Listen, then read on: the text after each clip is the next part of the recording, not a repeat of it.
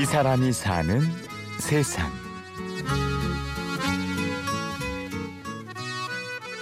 그렇게 힘들고 눈물이 나더라고요. 그래서 그 해의 주제는 눈물이라는 주제로 해서 신동엽 씨가 저한테 어, 늙어서 눈물이 많이 나오는 거라고 마, 말씀하셨는데 그 눈물을 흘리면 해소가 되면서 되게 편안해지더라고요. 그래서 그런 식으로 제가 생각하는 거에서 컨셉을 잡기 때문에 그냥 저의 인생이 녹아 있지 않을까. 아, 몇 년도엔 저 여자가 저런 생각을 했겠구나.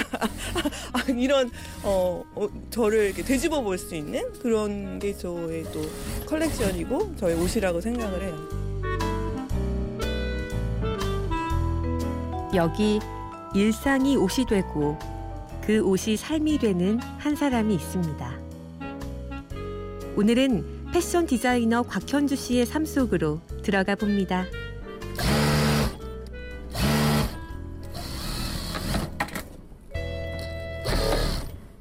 서울 강남구 신사동의 한 건물. 현주 씨의 작업실엔 오늘도 재봉틀이 쉴 새 없이 돌아갑니다. 선생님 요 여기 소매 먼저 달아주세요. 네, 뒤 받고요. 아 요번에 이제 코트 second 라벨 코트인데요. 좀 요번에 코트가 다 팔려가지고 지금 몇 개만 이제 더 만들어서 내보내려고. 이 코트가 반응이 나가자마자 좋아가지고 다 팔려서 이제 세일이 얼마 안 남았거든요. 그래서 겨울 시즌이 끝나기 얼마 안 됐기 때문에 대량으로 만들 수는 없고 몇 벌만 이제 만드는 거예요. 현주 씨는 국내 최고라 자부하는 패션 디자이너들의 패션쇼인 서울 컬렉션에 13년째 작품을 선보이는 유명 디자이너입니다. 사실 저는 서울 컬렉션을 한 27번 연속적으로 했어요. 그러니까 거의 13년 이상을 계속 쉬지 않고 컬렉션을 했는데 저희 정도의 디자이너 같으면은 이제 서울 컬렉션뿐만 아니라 그 사이에 뭐 전시회도 있고 뭐 다른 브랜드랑 collaboration도 있고 뭐, 뭐 연예인 의상도 있고 뭐 굉장히 프로젝트가 여러 개 있어가지고 굉장히 짜여진 스케줄 안에서 움직이기 때문에 어, 되게 바쁘게 바쁘게 이렇게 많이 움직이는 편이에요. 어린 시절부터 현주 씨는 옷이 좋았습니다. 일곱 살 때 인형을 되게 좋아했는데 인형 옷을 좀 어떤 분한테 만들어 달라 했더니 원을 오리고 가운데 원을 오리고 딱 들었더니 360도 프레어 드레스가 되는 거예요. 그 어린 나이에 그 도형에서 오는 그런 입체감이 평면인데 그 입체가 되는 거에 뿅 가가지고 아 내가 옷을 만드는 사람 해야겠다. 그래서 어렸을 때부터 바느질하고 뜨개질 들고 막 이 뭐 일곱 살 이런 애, 가막 커튼이나 남는 원단 있으면 그냥 패턴도 모르고 무작정 꼬매가지고 입고 막 이랬었어요. 그래서 어렸을 때 막 청바지도 다려 입고 다른 것은 보이지 않았습니다. 오로지 옷만 생각하고 만드는 게 신이 났던 현주 씨는 디자인을 전공하고 잠시 패션 브랜드 회사에서 근무하다 자신의 브랜드까지 만드는데 막힘이 없었습니다. 옷으로는 인정받기 시작했지만 세상은 배워야 할 게 더 많았습니다.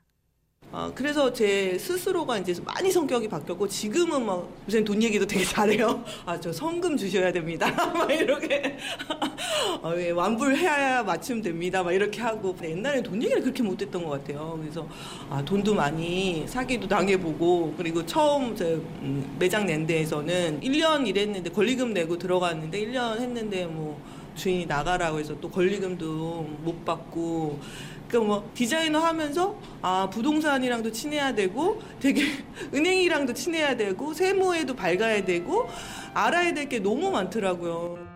평범한 옷은 재미가 없었습니다. 내가 만들 때 즐거운 옷을 만들고 싶었다는데요. 너무 튄다는 주변의 시선도 많았답니다. 하지만 특이하다는 옷을 지치지 않고 만들어 왔더니 지난해에 문체부 장관상인 올해의 디자이너 상까지 수상했습니다. 남들이 보면 되게 민망할지 모르겠지만 제가 봤을 때 야 너무 예쁘지 않니? 너무 괜찮지 않니? 뭐막 이래요. 그래서 옷이 최근의 컬렉션을 항상 어, 생각을 하고 그 전에 컬렉션들도 지금 보면 아 그래 어, 옛날 거지만 촌스럽지는 않잖아 막 이렇게 위로하기도 하고 그런 것 같아요. 물론 힘들 때도 있습니다. 오랜 기간 동안 열정을 쏟아부어 만든 옷을 똑같이 만들어 파는 사람들 때문입니다. 저희 옷이 중국에서도 원단 시장에 곽현주가 무슨 폰트인 줄 아시고 똑같이 원단까지 나와 있더라고요. 저희 프린트가. 그러니까 그렇다고 또 법적으로 대응하기에는 이미 많이 팔리고 나간 다음에 이제 법적 조치가 취해지면 다시 뭐 할 수 있는 방법이 없고 하니까 디자이너들끼리 많이 그것 때문에 또 속상해하고 뭐 디자이너도 자기 옷을 디자인하면 항상 아이를 낳는 것처럼 굉장히 정말 엄청난 고통이나 정신을 집중해서 그 옷을 만드는 건데 그런 것들이 좀 보장해 줄 수 있는 그런 부분이 좀 많이 생겼으면 좋겠어요. 현주 씨의 옷은 패션에 민감한 아이돌 스타들도 좋아한다는데요. 항상 새로운 것을 만들어내야 하는 부담감도 있을 법하지만 현주 씨는 부담보단 기대가 더 크다는군요.